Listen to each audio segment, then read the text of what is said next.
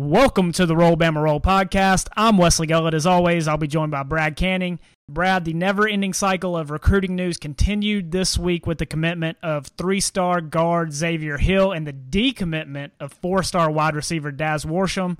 Let's start with Worsham. Is it absurd to say that the decommitment of an in state four star top 300 wide receiver is a net positive for Alabama?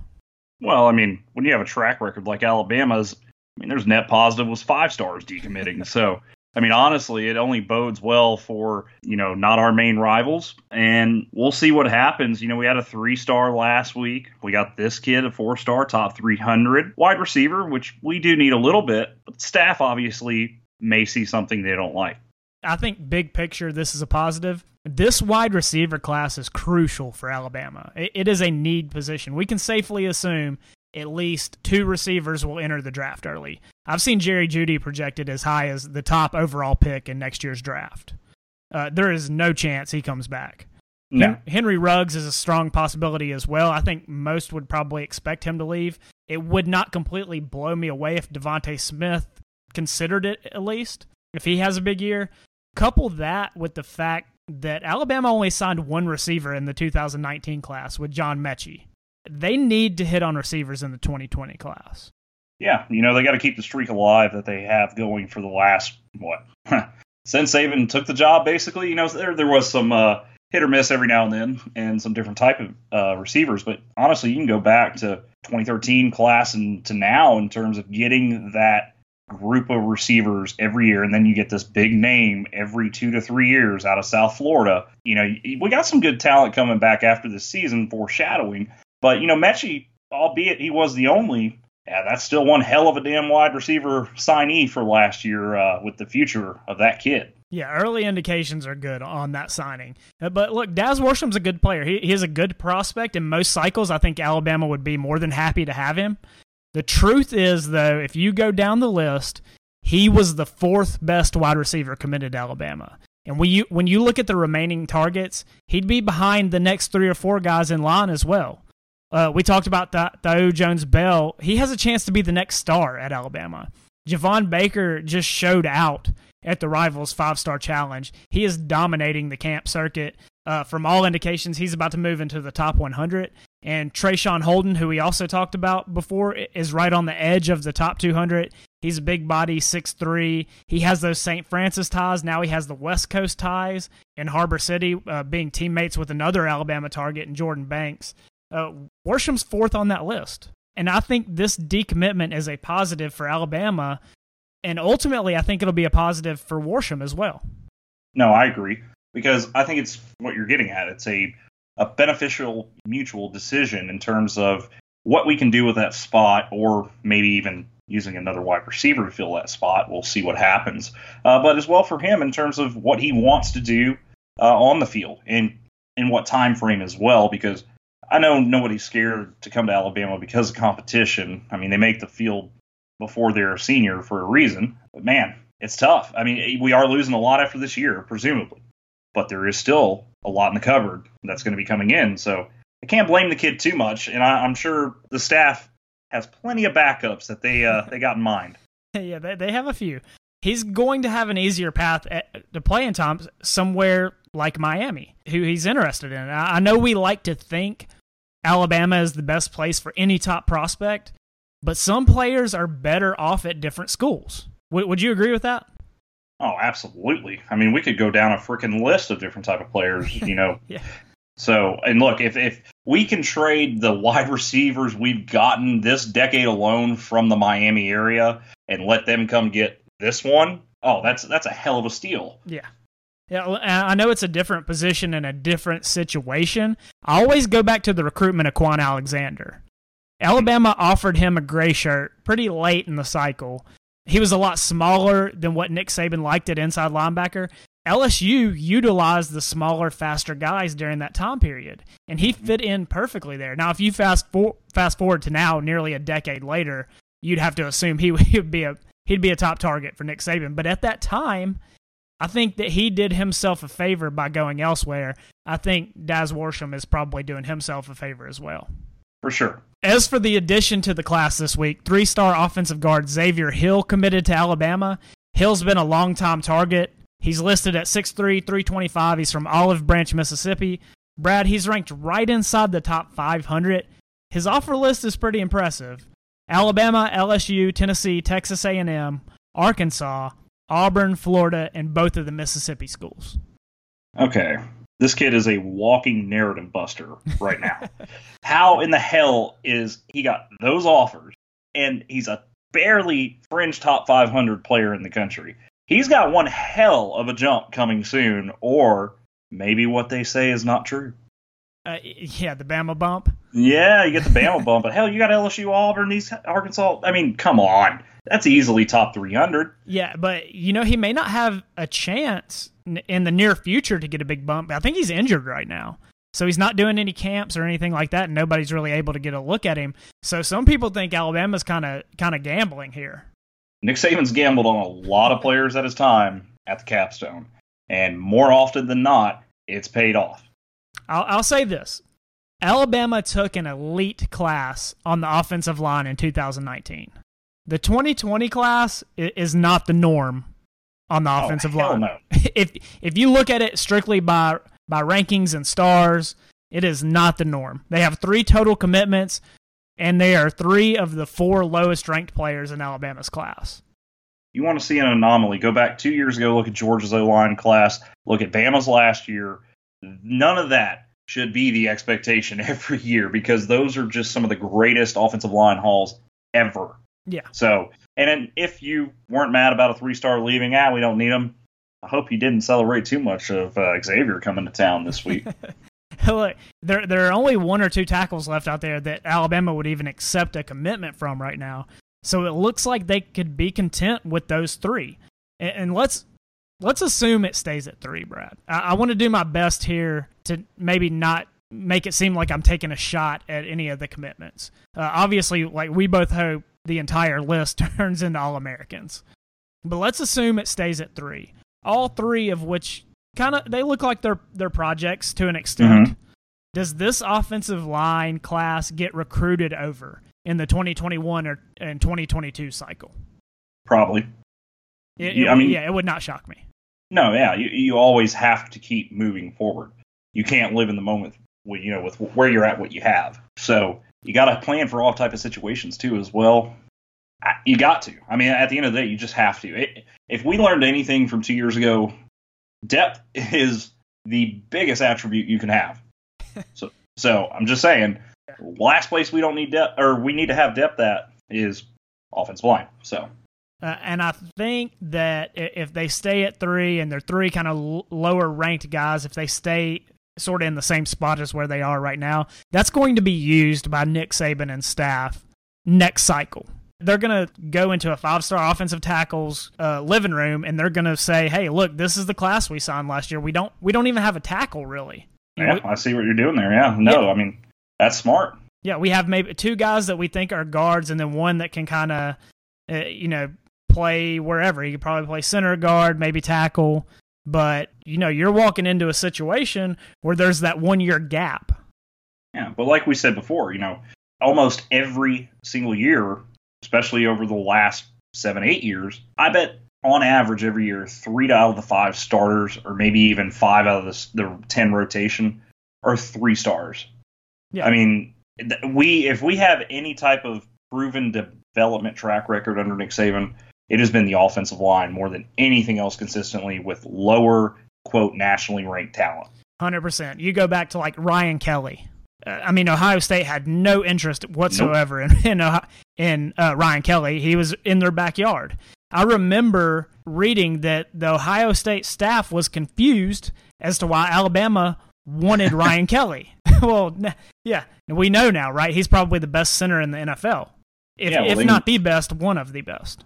Well, now if they still want to know, they can go over east and uh, go to Indiana and go watch a game. So yeah, Chance yeah. Chance Warmack was pretty. Or good no, excuse too, me, right? go west. I'm terrible at directions because yeah, uh, screw the north. Uh, the other east. yeah, yeah. Chance Warmack was pretty good too, right? Oh uh, well, yeah, absolutely. Yeah. Um, a guy star. named I think Barrett Jones was four on some. He was when four, he was yeah. coming out. Mm-hmm. Yeah. Um, I don't know Ross Pierschbacher. I mean, completely under offered coming out. Oh yeah, Uh, for sure. Bradley Bozeman, he went to high school in Roanoke, Alabama, 20 minutes from where I grew up as a kid. You know, I mean that he was a three star coming off an injury. Um, we can go back. You've always got those predominant players, those tackles. You know, DJ Fluker, but I mean, look at Vallejos. Let's go back that far. I mean, look what you can do if you get the right people surrounding. And we've gone through several different offensive line coaches. Mhm. You know, now we have Kyle Flood there. So let's see what Rutgers can give us. Not going to hold up too much uh, hopes for that, but you know, if anything though, it's shown its its consistency. And and like I said, Alabama under Nick Saban has never developed consistent lower end talent, or ta- I would say talent period, more than they have offensive linemen. Yeah, uh, even one that popped in my head too was Austin Shepherd. Ah, Austin Shepherd was a pretty low three star player, and he didn't set the world on fire at Alabama by any means. But I think when he signed, there's not a lot of people that would have told you that they, they think that he's going to end up starting and having a uh, short career in the NFL.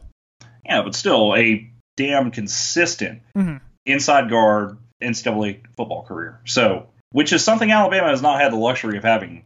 I don't know, a couple five years. So, if you if anyone knows a good right guard, three star right guard, hit me up. We need them. All right, Brad. Before we go into a commercial break, there's something that you wanted to share. Yeah, wanted to give everybody a heads up. Last year we had the honor to interview the man himself, uh, Phil Steele. Um, if you don't know, which my God, how are you listening to a college football podcast if uh, you don't know? But his magazine came out this week. It's available in stores nationwide, or if you pre-ordered it, which if you did, I owe you a beer because you're a good person. Now we're gonna have Phil back on in July. And we want to go ahead and throw this out there. That way, you guys can start formulating any type of questions or things you'd like us to ask Phil. Uh, Phil was incredible last year in terms of the knowledge and the insight and the time he gave us. And went back and listened to the episode last year. He was right on a lot of things. I gotta say, he even predicted Notre Dame to go undefeated and make the playoff. Guess what happened? Outside of that Clemson game, they went undefeated and they made the playoff. So really going to look forward to talking to him again. I mean, he is a legend. I fangirled a little bit last year. Definitely going to do the same this year. Got any questions though? Any topics you'd like to hear? Definitely start thinking about that. Let us know in the comments. We can't wait to talk to Phil coming in July. All right, Brad. The NCAA tightened its transfer waiver guidelines this week. It seems like they're trying to pump the brakes a little bit on free agency, right? I, I doubt we're going to see any more Tate Martell or Justin Fields situations where essentially a player transfers so they can start somewhere else and, and they're granted immediate eligibility. Hmm. You ever seen those uh, YouTube videos of compilations of wrecks and bad wrecks and how you just watch people breaking, you know, after it's too late? Yeah. I feel like that's this. Uh, good luck. That's what I say to that. It is pretty tongue in cheek uh, for them to change different little rules because they do that all the time, but they still don't follow it. So, what are you doing this for other than something in the public eye? But what they tried to make us believe they have now done, because we've seen the track record so far this year of who they've approved and who they've denied, and obviously it's been way backwards of what it should have been. But right now they've adjusted their guidelines and they're saying there's four types of waiver requests that uh, should be the main type of request. Number one is athletes who no longer have an opportunity to play at their school that they started at. The second one is athletes who's victims of egregious behavior that impacts their health and well being. The third one is athletes who transfer because of a recent injury or illness to an immediate family member. Shout out to Twitter for making that one happen multiple times. There was cases that should have happened but didn't. But Tate Martell's down in Miami getting his nails done. I digress. Um, and then the final one is athletes that are wanting to be closer to home because of their own injury or illness, including mental health related issues. So it sounds good on paper, It but with the NCAA, we all know it don't mean nothing until they prove it, and their track record shows they're going to prove they're going to do one thing and then they're going to do the other. But we'll see. Yeah, I think all of us just want consistency, whatever that may be. We just want it to be consistent. And the Well, they're consistently all over the place, if that counts. that's true. They're consistently inconsistent. But the bad news is that this could affect Alabama basketball, right? Mhm. With Jahvon Quinerly's uh, waiver. basically, and Nate Oats was quoted as saying he thinks Quinerly has a good case. I mean, of course, of course he does, but uh, Alabama's compliance department thinks he has a good case as well. It's going to be interesting to see how the NCAA handles this. He was basically dealing with accusations in the FBI case that ended up not being true as it pertained to him. Some basically someone lied, and their angle was that it, it affected his freshman season at Villanova. Even Jay Wright and Villanova are supporting Jahvon Quinerly's wa- waiver. So this is probably uncharted waters for the NCAA. Now, if we go down that list of four things that that you named, we can automatically eliminate three of those, right? Yeah, for sure. No, what was number two? What was the second one you said? So the second one was athletes who are victims of egregious behavior that impacts their health and well-being. Okay, egregious behavior I think would be lying at the expense of a student oh, athlete, especially in the middle of an FBI case, right? Mm-hmm. I would say that I mean their angle is that it affect his it affected his well-being. I mean, mental health is physical health, so true.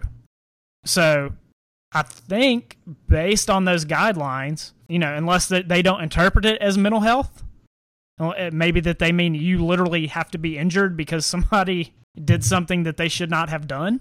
That I think Jahvon Quinerly's might fall under that guideline. Yeah, I'm I'm a little bit more concerned now with this adjustment to the guidelines slash rules than I was before this. Um, yeah. And it's because, like you said, uh, it's uncharted water. And never in history has something been more all over the place in uncharted water than the damn NCAA on a decision for the first time with something. Yeah. So this is going to be interesting with JQ. And I, I just, I don't know. I've kind of tapered my expectations, but I mean, it is Alabama. There is the wreck. and all I'm saying is every avenue will be exhausted. Let's just leave it that way. If Jahvon Quinerly's waiver is granted, do your expectations for this season change? I mean, the ceiling and my expectations are pretty damn close as it is. So how much farther can I go? no, but in all seriousness, absolutely. How how can it not? Yeah. I mean, the dude's been lighting it up at practice since he's gotten there. I mean, it's freaking unreal the talent he has and how perfect he's going to fit with the surrounding cast within this system. And especially if he can make eight out of every 10 free throws, too. I mean, just picture that. I mean, that alone should sell you on this potential and expectations being risen. Uh, my expectations are, are pretty simple either way, and it's make the NCAA tournament. So well, if, if the waiver's granted, to me, that's even more reason to make the dance. That that drops the the wiggle room for for any excuse to not make it. Well, yeah, and you had a tweet the other day that I, I really did like. You know, they, Nate Oats was talking about on the SEC teleconference that you know I like our talent. It's great that Kira Lewis is playing on the USA Under 19 team. Mm-hmm. We've got talent to go around them. You know, and you made a great point. A lot of first year coaches underplay talent on their roster that they inherit, even if there is talent to win. But you said Nate Oats inherited a talented roster. He's added talent to it, and isn't trying to undersell it he knows he should win in year one and isn't shy about it. I mean, it's, it's great, and it's yeah. it's a perfect summary of who he is since he's gotten there. Yeah, I will say this: if he fails in year one, it's going to be a really, really bad look for him based on all of these comments and quotes. For sure, he's going. it's going to look really bad. And can we talk about too? Like Greg's the ninja. Rad is the ninja.